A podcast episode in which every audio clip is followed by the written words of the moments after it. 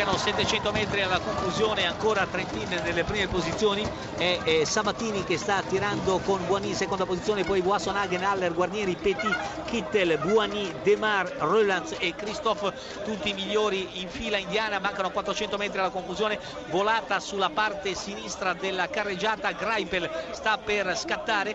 Nella prima posizione del gruppo c'è ancora Arnaud Demar poi Buoni, Greipel, Degenkolb e Petit il lancio di Degenkolb esce però bene fuori eh, Demar, Arnaud Demar, Demar, Demar, Greipel, Greipel va a vincere Kittel. Vittoria di Kittel che ha preceduto Greipel e Demar e davvero ha una marcia in più il velocista tedesco della Quick Step. Ancora una volta però complimenti a Trentin e a Sabatini che hanno pilotato alla grande il velocista tedesco.